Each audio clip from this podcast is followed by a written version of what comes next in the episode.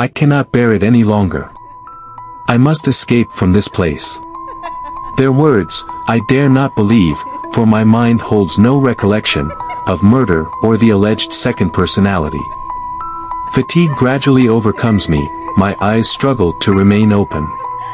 Could it be that the medicine I took earlier was tainted? The doctor knew I would hide the medication in a drawer, yet truth be told, I have no memory of ever concealing any pills. It seems as though everything eludes my grasp. Except for what the doctor just disclosed, a fleeting moment when my mind inexplicably went blank. I am on the verge of succumbing to exhaustion and lay down slowly. Yet this sudden drowsiness fills me with panic, I fear that upon awakening, an unknown fate awaits me. No, I must record something to remind myself when I awaken. Alas, after searching every corner, there is neither paper nor pen to be found. Perhaps leaving a mark upon the wall will suffice without attracting their attention. Struggling against sleep's embrace, I raise my hand and touch the uneven symbols etched onto its surface. What are these? A sense of astonishment grips me, could this not be the first occurrence?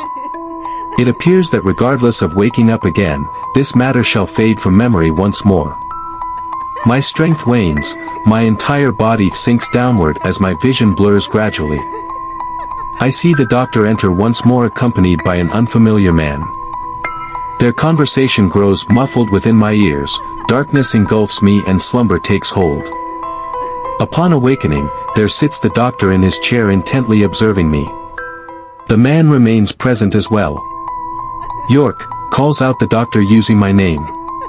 Witnessing a response from me, he proceeds with his discourse. This gentleman here is a psychologist summoned by law enforcement authorities who shall aid you in recollecting details surrounding your involvement in the case.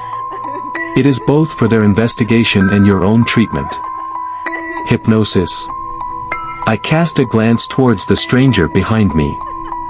The doctor nods, affirming that this method may emancipate me from the torment of my nightmares. Yet a persistent thought lingers within my mind, imploring me not to trust them. I cannot shake the feeling that something vital has slipped my memory. May we proceed, interjects the man, snapping me back to focus. The doctor gazes at me briefly, I nod in agreement. Perhaps he can help unveil the truth concealed within those dreamscapes, or so it seems. With closed eyes, I allow him to manipulate my thoughts and answer his inquiries one by one. Slowly but surely, scenes from within those dreams resurface in my mind's eye. So tell us, he begins, when was it that you first laid eyes upon Juliet? Juliet, Juliet, such a familiar name. I recall that night when I stood on the balcony smoking and chanced upon that enchanting young woman across from me. She adorned her tresses with a silver hairpin, clad in the comfort of loungewear, as she prepared her evening repast upon that petite balcony. Oh, how I am enamored by her visage.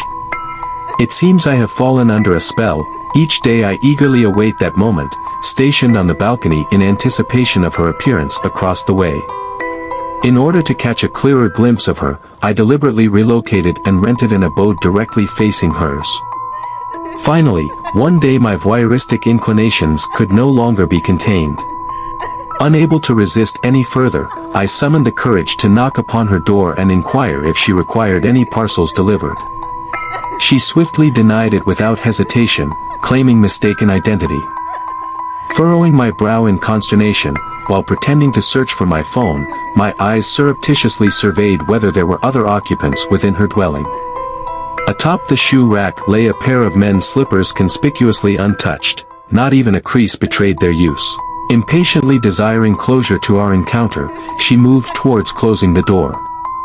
Offering an apology tinged with remorsefulness and admitting indeed having erred in locating the correct unit number, she confirmed herself as residing alone. Her endearing countenance lingered persistently within my mind, yearning for connection grew ever stronger within me. Finally, that fateful day arrived when familiar details appeared on a delivery slip, building number and apartment designation, unveiling why I had consistently failed to locate where these packages belonged. Mr. Du. My heart surged with excitement. oh how fervently did I long to know this charming Mr. Du, by his given name. Seemingly unaware that we had met before or perhaps choosing not to acknowledge it due to frequent deliveries prompting our interaction once more, she welcomed me inside reluctantly after insisting on authenticating recipient information through presenting her identification card. Evidently, her name was Juliet Du, even her name exuded such gentleness. I added her on WeChat, mentioning future deliveries would be accompanied by preferential treatment. She did not decline, assuming it to be solely for the sake of my professional accomplishments. Henceforth, my daily routine incorporated perusing through her social circle, meticulously scrutinizing each post and photograph in order to discern her preferences. One late night she posted a moment yearning for a taste of fried rice from a particular establishment. Hastily dressing myself, I hastened towards that eatery.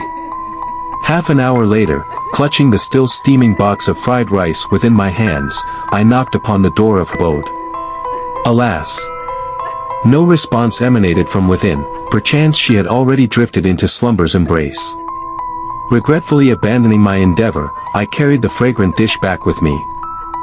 The following evening I ordered another serving of fried rice for her, yet again, she refrained from partaking in it and began suspecting someone pranking or deceiving her. Unable to resist any longer, I messaged and questioned why she refused to indulge in its savory delights. To my astonishment, she promptly blocked me without explanation. Several consecutive nights passed without witnessing any illumination radiating from within her domicile. A sense of trepidation gripped me, where could she have gone? Oh how desperately do I long for her presence, the intensity threatens to drive me mad. Contemplating forcibly entering her residence to ensure no harm has befallen this enchantress who expressed weariness on social media proved tempting indeed. However, that vexatious landlady intercepted me with inquiries about my intentions, thus forcing postponement until another day. Finally arrived an inconspicuous evening when unnoticed by all eyes, I returned once more. With nimble dexterity, I manipulated the lock, granting me entry into her abode. Ah! That all too familiar fragrance clung to the air, alas, the room lay empty and deserted, she must have departed long ago. Greedily inhaling remnants of her essence, voices from outside began to intrude upon my senses. Indeed, it is Juliet, returning once more. The door lock was slowly turned, as I concealed myself in the shadows, yearning to summon the courage to confess my feelings. This time around, I shall not allow her to slip away from me. As anticipated, she rejected me. A wave of shame surged through my mind. I killed her. I tortured her fiercely. Let her perceive the depth of my longing during these passing days. Indeed, I have also dispatched the meddlesome elderly lady downstairs and our landlord. I piled their bodies in the bathroom, bleeding and stabbing them. Then, someone barged in and forcefully pressed me down onto the ground. I caught sight of Juliet's countenance, marred beyond recognition by my relentless blows. She bore no resemblance to her former loveliness.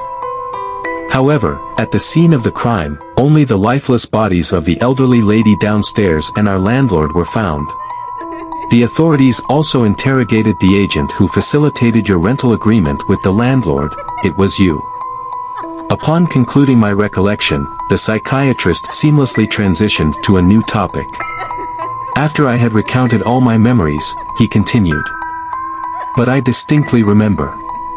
Juliet is a figment of your imagination, a creation born from your voyeuristic inclinations. You went as far as renting this very abode under her name and deluded yourself into believing that she resided here. This house remained vacant for an entire year until you became its first tenant. How could this be? That girl with a silver hairpin vividly manifested within my mind, how could she be nothing more than a product of my own illusions? My head throbbed relentlessly while fragments replaced coherent memories within my mind.